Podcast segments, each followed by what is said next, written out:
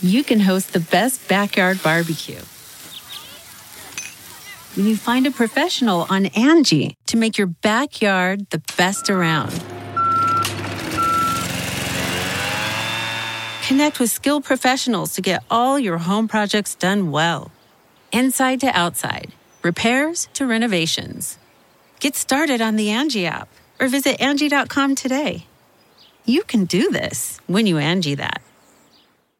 Getting the smile and confidence you've been dreaming about, all from the comfort of your home, isn't a total mystery with Byte Clear Aligners.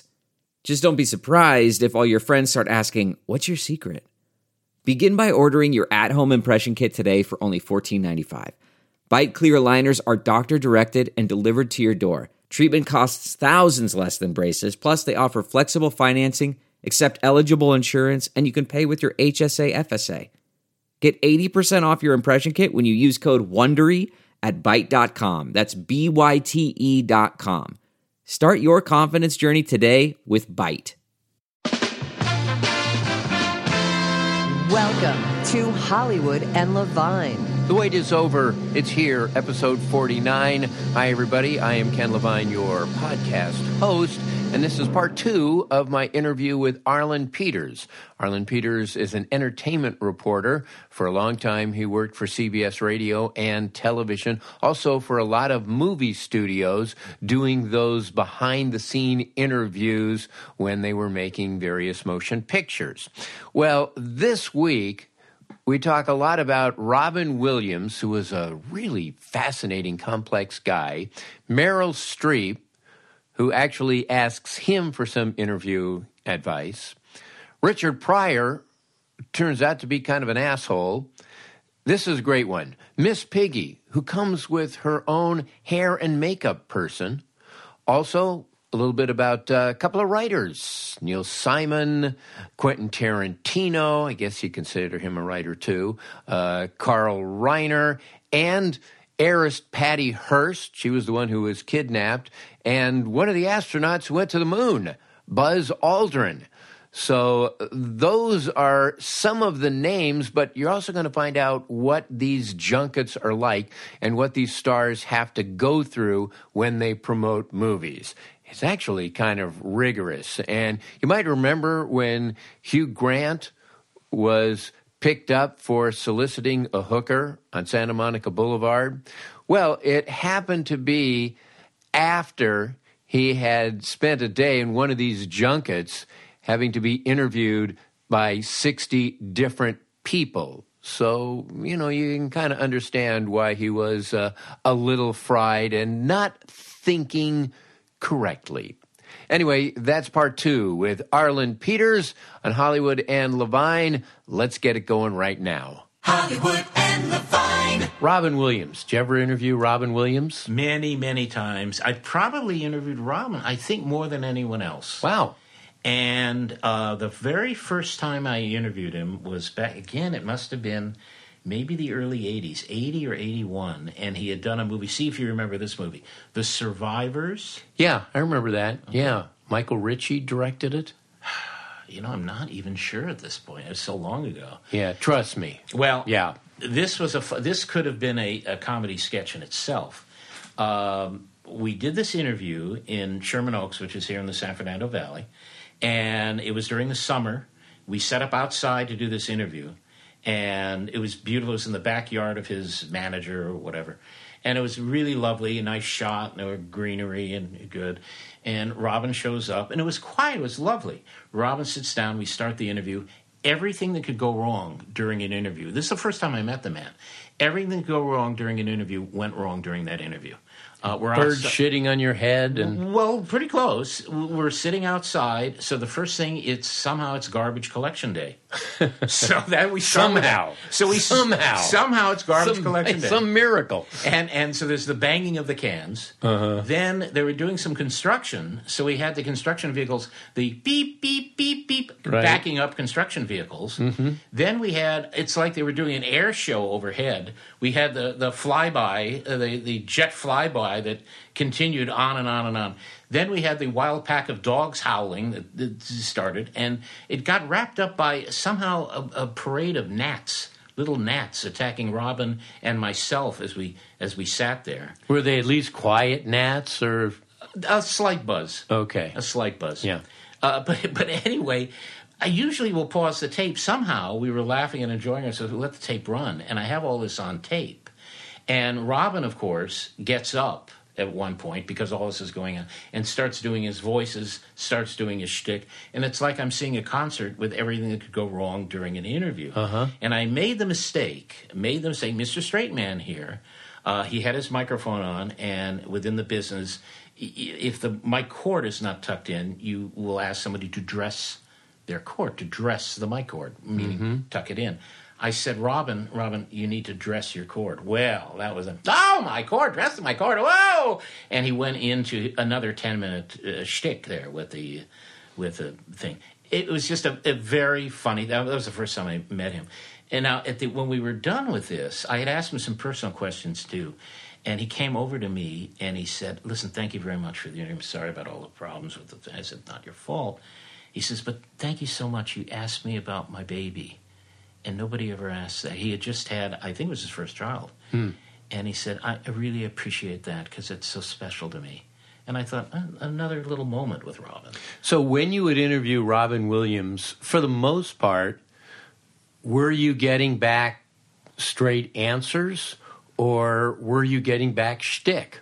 a mixture a mixture you never what you never want to do is you never want to tell somebody to kind of restrain their particular talent just Right. let them let them do their thing you know uh, you don't want to tell uh, robin uh, you know don't be funny give me do an interview but don't be funny you don't want to do that with Right. with, with anyone and uh, you get a mixture of things but he was always w- truly one of the dearest people I ever met because there were times I saw him where he was just tired, exhausted, and he had to do interviews. And I said to him, I said, "How are you going to get through this?" He said, "I just, I just kind of, he just kind of."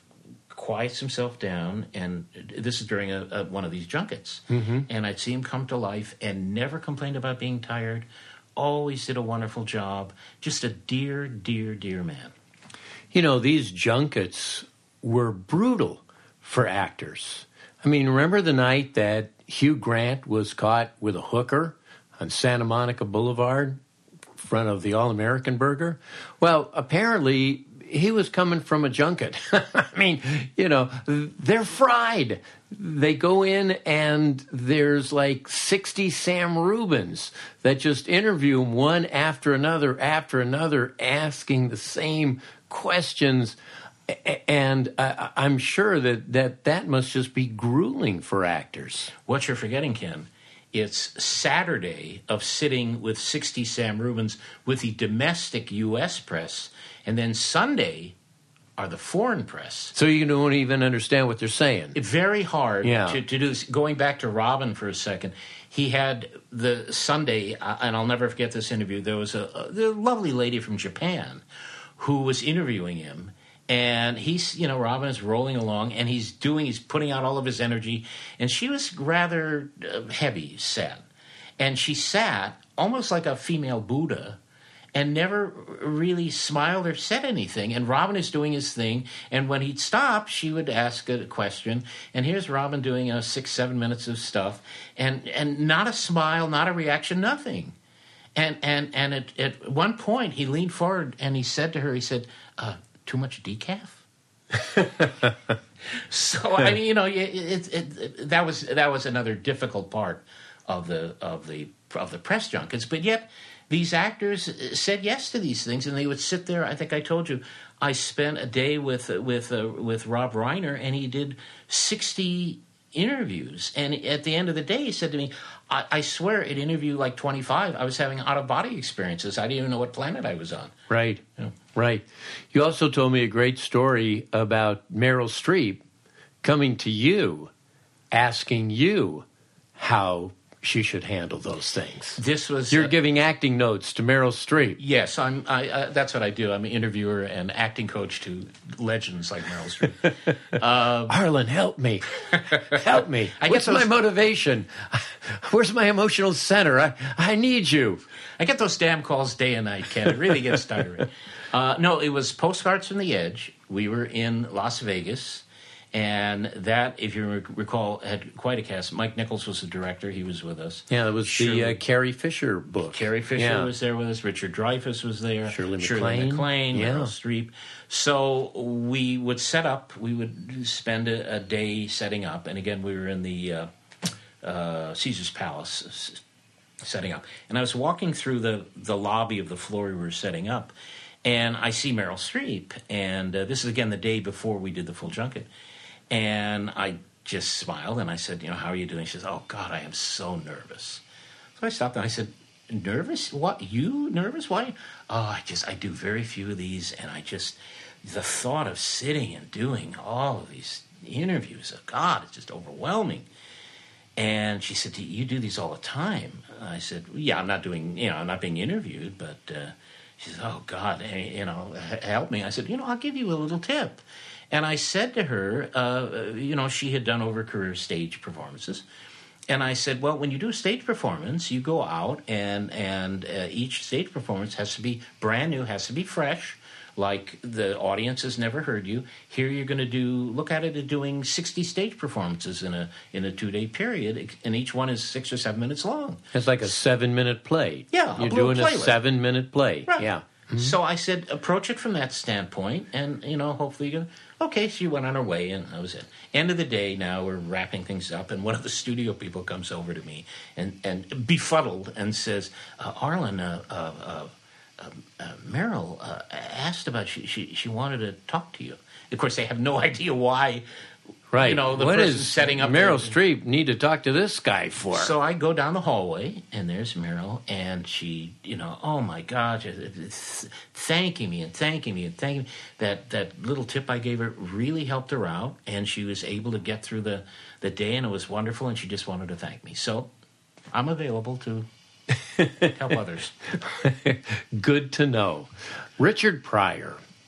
Now, Richard Pryor to me, a genius, but also seems like he could be a loose cannon in one of these things. What was Richard Pryor like?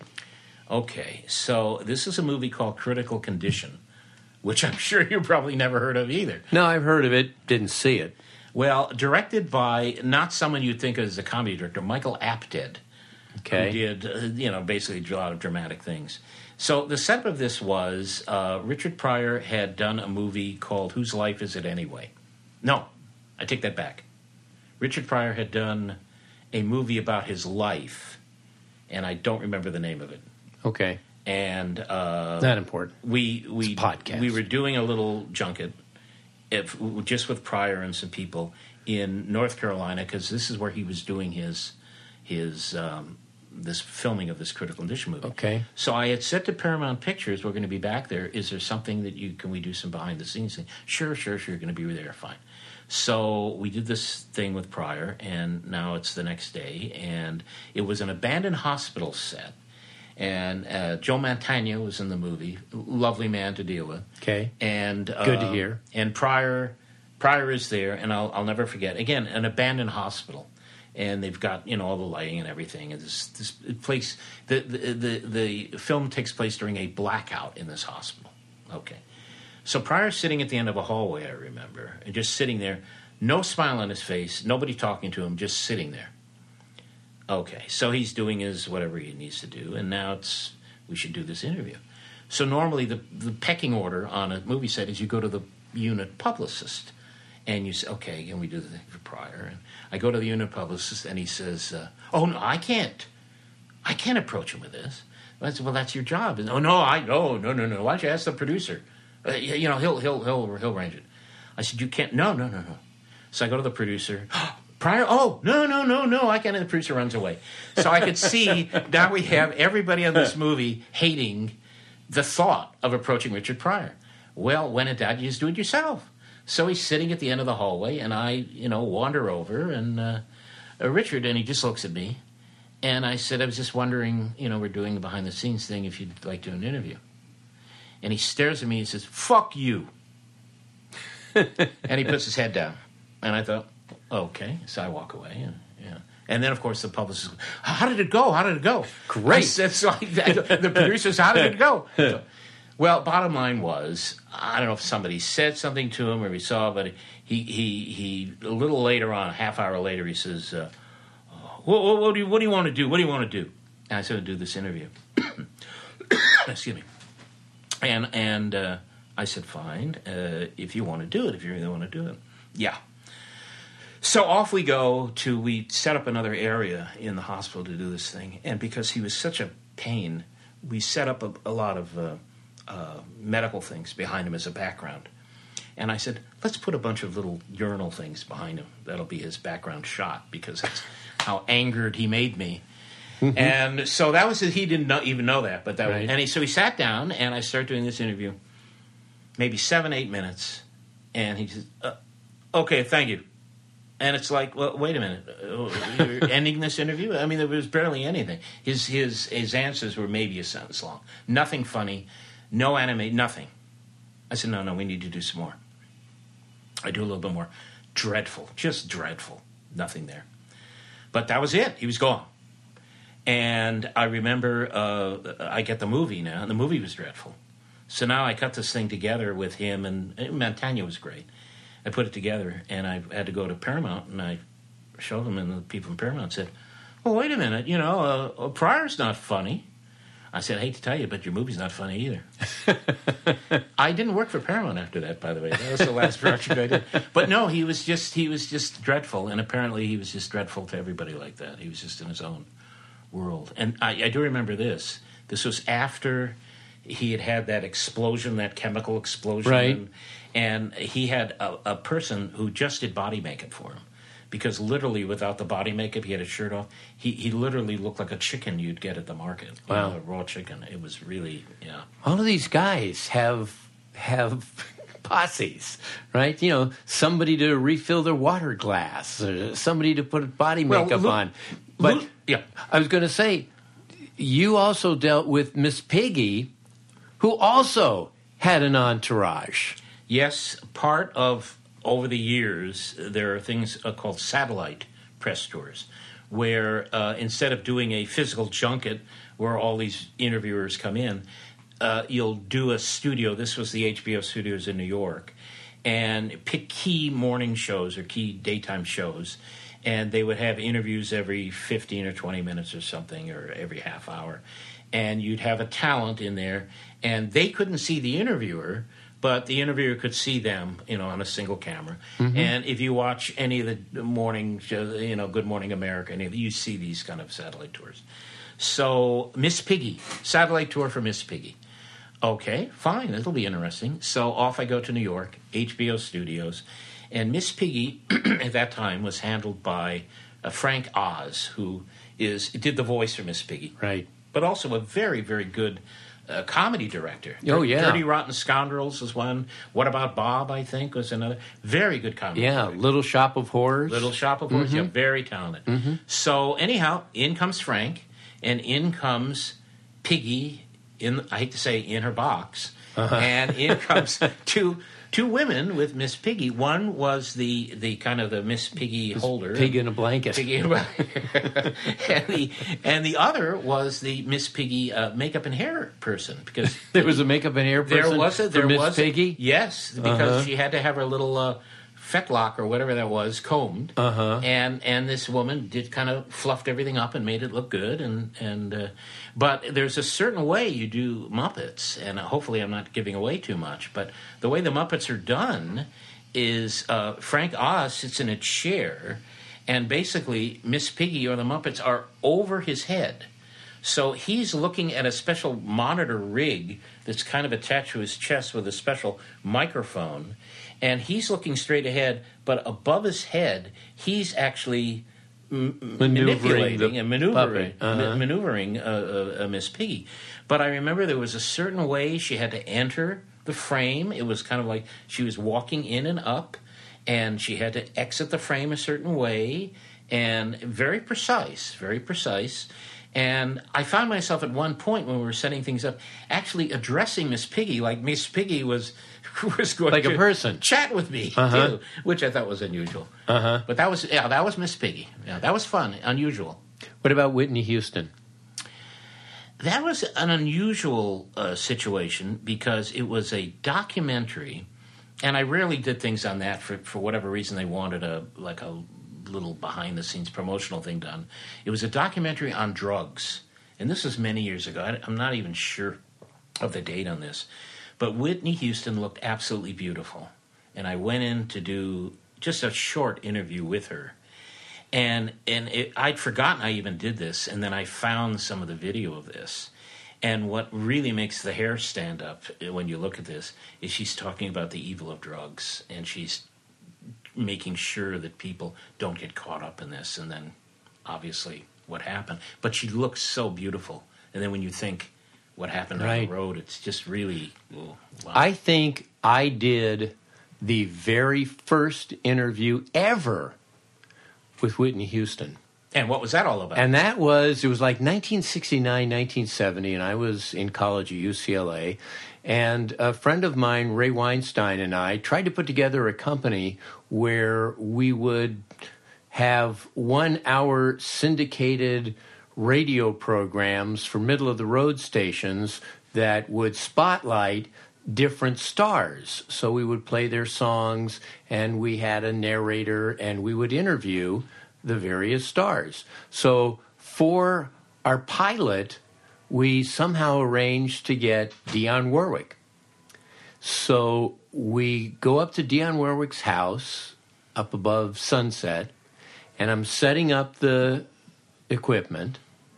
And this little girl comes down, and she's like four years old, and she sees what we're doing. And so I turn on the tape recorder and I say, Hi, what's your name? And she says, Whitney wow. you know, it was her niece who was living with her. Wow. And so somewhere I have the very first uh, interview. I didn't ask her about drugs or ask her about anything like that, though. I, No. no. Left it for me. Yeah, left it for you. okay. Um, what about some writers? What about Neil Simon? You know, one of my idols. Was Neil Simon a good interview? Well, I Very clever man. very clever man, um, and his cleverness was on the page, not uh, in a, a verbal situation. Uh, he had done, if you recall, at one time he was living in Los Angeles, and his plays were premiering at the Music Center or the Right. Mark Taper or whatever the, the theaters down downtown. So there were three or four, or I've lost track of how many. Yeah. And uh, I was They're doing. playing our song, and yeah, a number of them. I think this might have been this might have been chapter two. okay. Okay, a very very good uh, uh, play, very good play. Anyway, um, I was doing a lot of uh, dealing with the music center at that time. So the woman handling music center, would you like to, you know, talk to Mr. Simon? Oh, of course, Yeah. of course.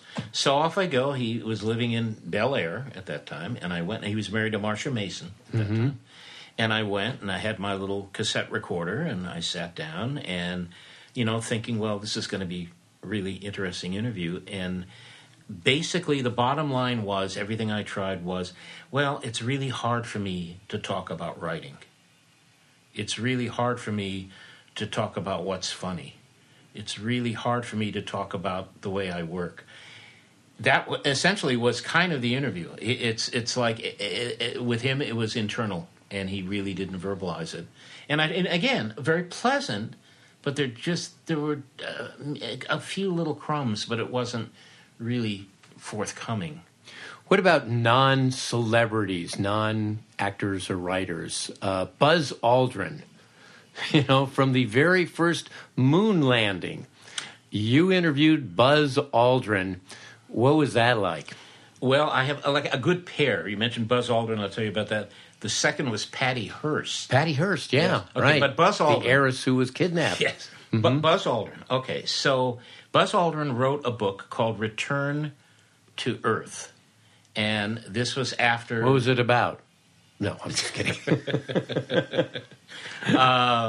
So anyhow, Buzz uh, had this book, and there was a, a book publicist who who I dealt with for many years, who had the top authors, and I I would always get a call from him, and I said, well, I'd love to interview Buzz Aldrin. It'd be you know very unusual.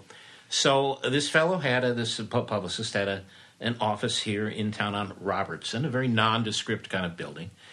And I went over to uh, to uh, you know to meet Buzz, who was late. I got set up. This was just a radio. Everybody is an hour and a half late for you. Not everyone. Okay. Not everyone. All right. But he was a Okay. little, he was a little late. Not Uh-huh. everyone. No. Uh, so he, um, I got set up and I'm waiting, and in comes Buzz, and I could tell he was a little frazzled and apologized because he was late, and the traffic, and the, yeah, fine. And he sits You know down. the asteroids and yeah, the damn uh, vehicle didn't lift off on time from the moon. It's throwing off my whole uh, life. the thrusters weren't working. God damn it! Um, damn those thrusters. uh, so uh, I'm sitting there, and before we even start the interview, and just just chatting with him, and embarrassingly enough, something smelled a little bit. There was a there was a little odoriferous, and I guess Buzz noticed it too. And Buzz excused himself. I'll, I'll be right back. And he goes, okay, fine. Well, it turned out that Buzz, on his way in, I guess it stepped on a little doggy road apple Okay, on the way in, and it had one small step for mankind. and he had brought this uh, brought this little trinket in with him into the. So he went to kind of you know clean that off. So he came back and we kind of knew what it was. And I thought mm, he's really now really nervous and this little sweat. And. I These are thought- like great exclusives that you're getting here on this podcast. so I thought, okay, to lighten things up a little bit, I thought I'll I'll say something to kind of lift him up. Mm-hmm. So I said, I, I bet you didn't step on any of that on the moon, which I thought was not a bad right? line. Uh huh. Somehow he went into a deeper funk, and I thought, oh God, I'm really screwed here. But you know, the man, uh, what I had found out is he had a lot of problems with depression, a lot of problems because these these guys were test pilots basically. You know, they were not public celebrities or worldwide celebrities. Right. And he was thrust with Armstrong and the other one. They were thrust into this massive, massive publicity thing. Not and he prepared just, for it. He Yeah. just couldn't handle it. So again, uh, you know, we got through the interview and it was it was inter- but I'll never forget the uh, little uh, stepping in the dog do. And I tried. I thought that was a good line. It was a good line. Yeah, it didn't It was a good line. Didn't work. Neil would have laughed. Armstrong, not Simon. Oh, okay. Yeah. That's true. Simon wouldn't have laughed. Uh huh. No. Um, you mentioned Patty Hearst, Patty who Hearst. is uh, is the heiress who, in 1974, was kidnapped in San Francisco. and that was again a big worldwide Oh, uh, yes. uh, thing at that time. Um, so Patty Hearst, uh, there was a movie made called Patty. Natasha Richardson played Patty, Okay, and um, so get a call. Um, we need some things in this movie. And an interview with Patty Hearst. Uh, Whoa, oh, okay, yeah, that's that sounds good. And where is the interview taking place? It's taking place in a motel across from Disneyland. Odd. Well, that was the location of the movie, but that was the real location where she was held hostage. and she was okay with going back there. Yeah. And I thought, whoa, uh, this is interesting. So I do my research and I, you know, get a list of questions. Well, talk about nervous studio people. I forget the movie company at this point, but oh my God, these people were like walking on eggshells because she was there and, you know, uh, uh, you know, I, literally they were threatening me. Now, I just you- picture you- her with a bandana and uh, a rifle. Right, and a machine gun or Machine whatever, gun, yeah. Uh-huh. uh, uh, and now you, can't do this, can't do this, can't do this. All right, so she's not she's not there yet. They're they're setting up for. She's an hour and a half late. Yeah, everyone's yeah. late. Yeah. Uh-huh. She talked to the other people I interviewed. and They all Uh-huh. said, "Come an hour Coming and a an half hour late." late. Yeah. So, uh, but her husband was was out there, and she married her bodyguard. By the way, she married a bodyguard. is that Steve Weed or is that somebody? No, else? no, no. This was something else. Okay. And uh, but anyway, uh, so somebody introduced me. Good job, bodyguard. so so uh, he, you know he was there and i thought you know what what better person to ask if these questions would be offensive than her husband so again i introduced myself and i said you know i'm doing an interview with patty and oh that's great great i said now how is she well she really hasn't done any interviews she hadn't done any real interviews since this whole thing had happened really so you know. i said well i don't want to step on any toes but here's what I was going to ask. And some of it was, you know, very specific to her you know, to her situation. Ordeal, yeah. And talking about this room that she was actually held. Uh-huh. And he looks at the thing. I said, now, would she be offended by this? Because I'll, you know, gladly get Right. the thing. He looked at it. He said, oh, no, no, no, she'll answer all this. So I said, so. What was Cinque like in bed? Right. Yeah. That was the first question. Uh-huh. Yeah. So, uh, so okay, fine. So now out she comes, and you would never know. Just a very sweet woman, and we're, we're doing this now. Right behind me is the guy from the studio. Now, I said to the guy from the studio, I said, I went over all these questions with her husband. He's fine with the thing. He's like terrorized that something Right. would go wrong. I asked a couple of questions, and and he, this, this guy actually shoves me. The the guy from the studio actually instead of Was he afraid something- the Symbionese Liberation Army is going to come after him? he thought there would be another attack. Uh huh. So uh, I thought, oh God. So I kind of truncated the interview.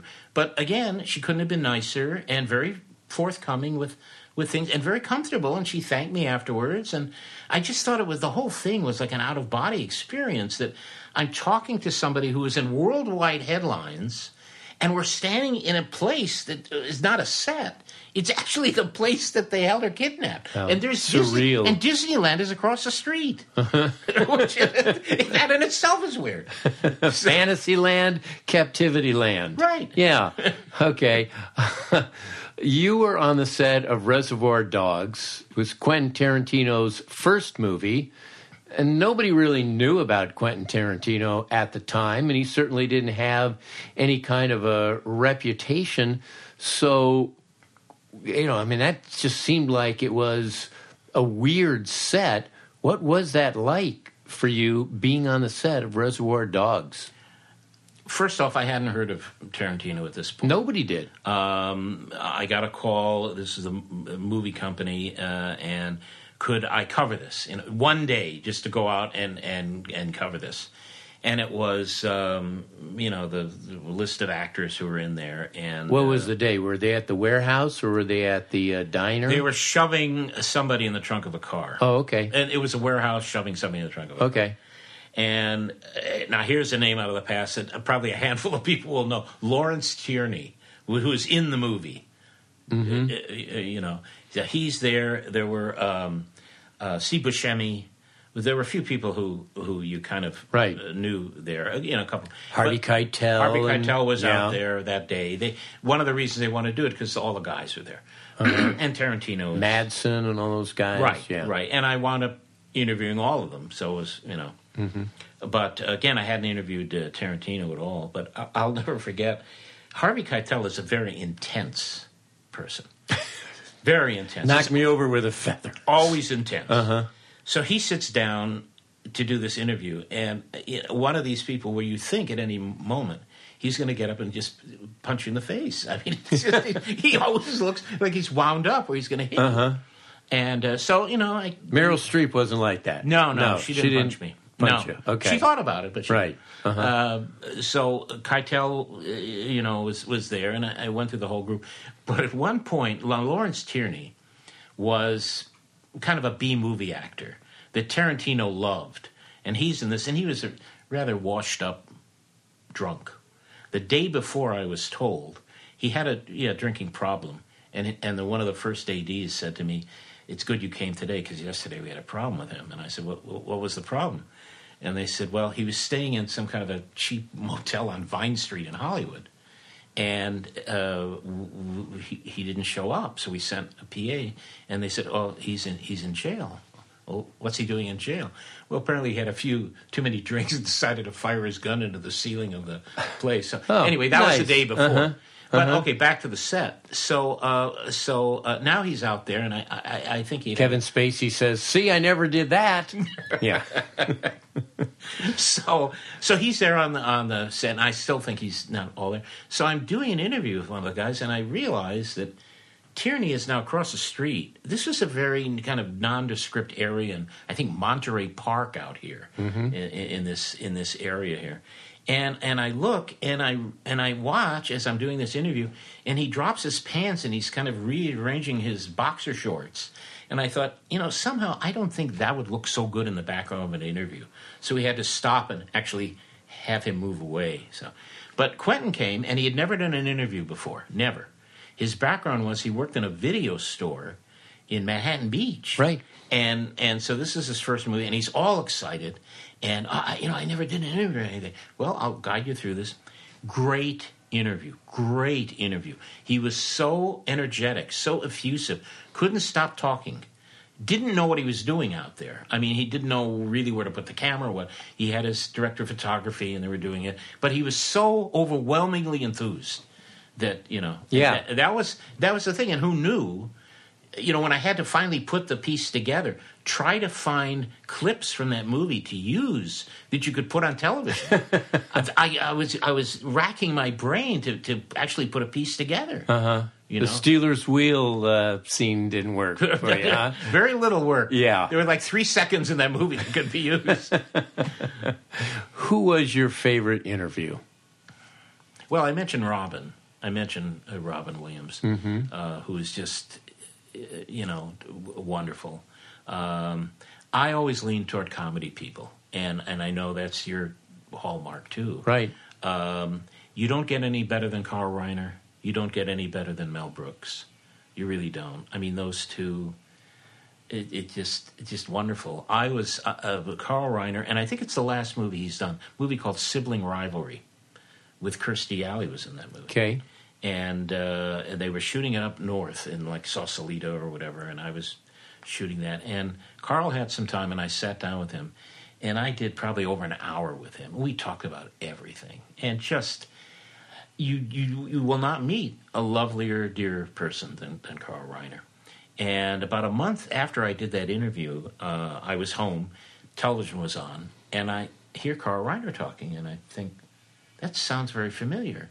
And I go in, they were giving him an American Comedy Award, and somehow they had the interview that I did, that I had just done, and they used that as his tribute thing, which I was so thrilled that they took that interview because it was so wide ranging. It covered everything. Uh-huh. You know, the sh- from the show of shows to when he Get was any royalties for it? no, no, nothing. Uh-huh. But I mean, it was it was lovely. And then afterwards, again, we did this press junket for Sibling Rivalry, and rare time, he came over to me, shook my hand, and said, "Thank you so much."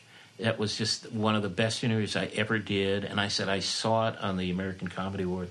And he said, I really appreciate it because it, it was just, it was one. And of course, it was um, uh, uh, Rob's, uh, it was a Castle Rock film too. So, and Rob was thrilled with it. And just, just lovely. And Mel, I, I met Mel on Blazing Saddles and did a lot of things. And, and Mel would, would call on the phone. He would call the, the office. And Arlen, Arlen, ah, it's Mel. Come over. Uh, We're, releasing uh, 12 chairs on the thing. Uh, we'll do an interview. We'll do it. And it just, you know, Mel is Mel. It just doesn't get any better than that. Great.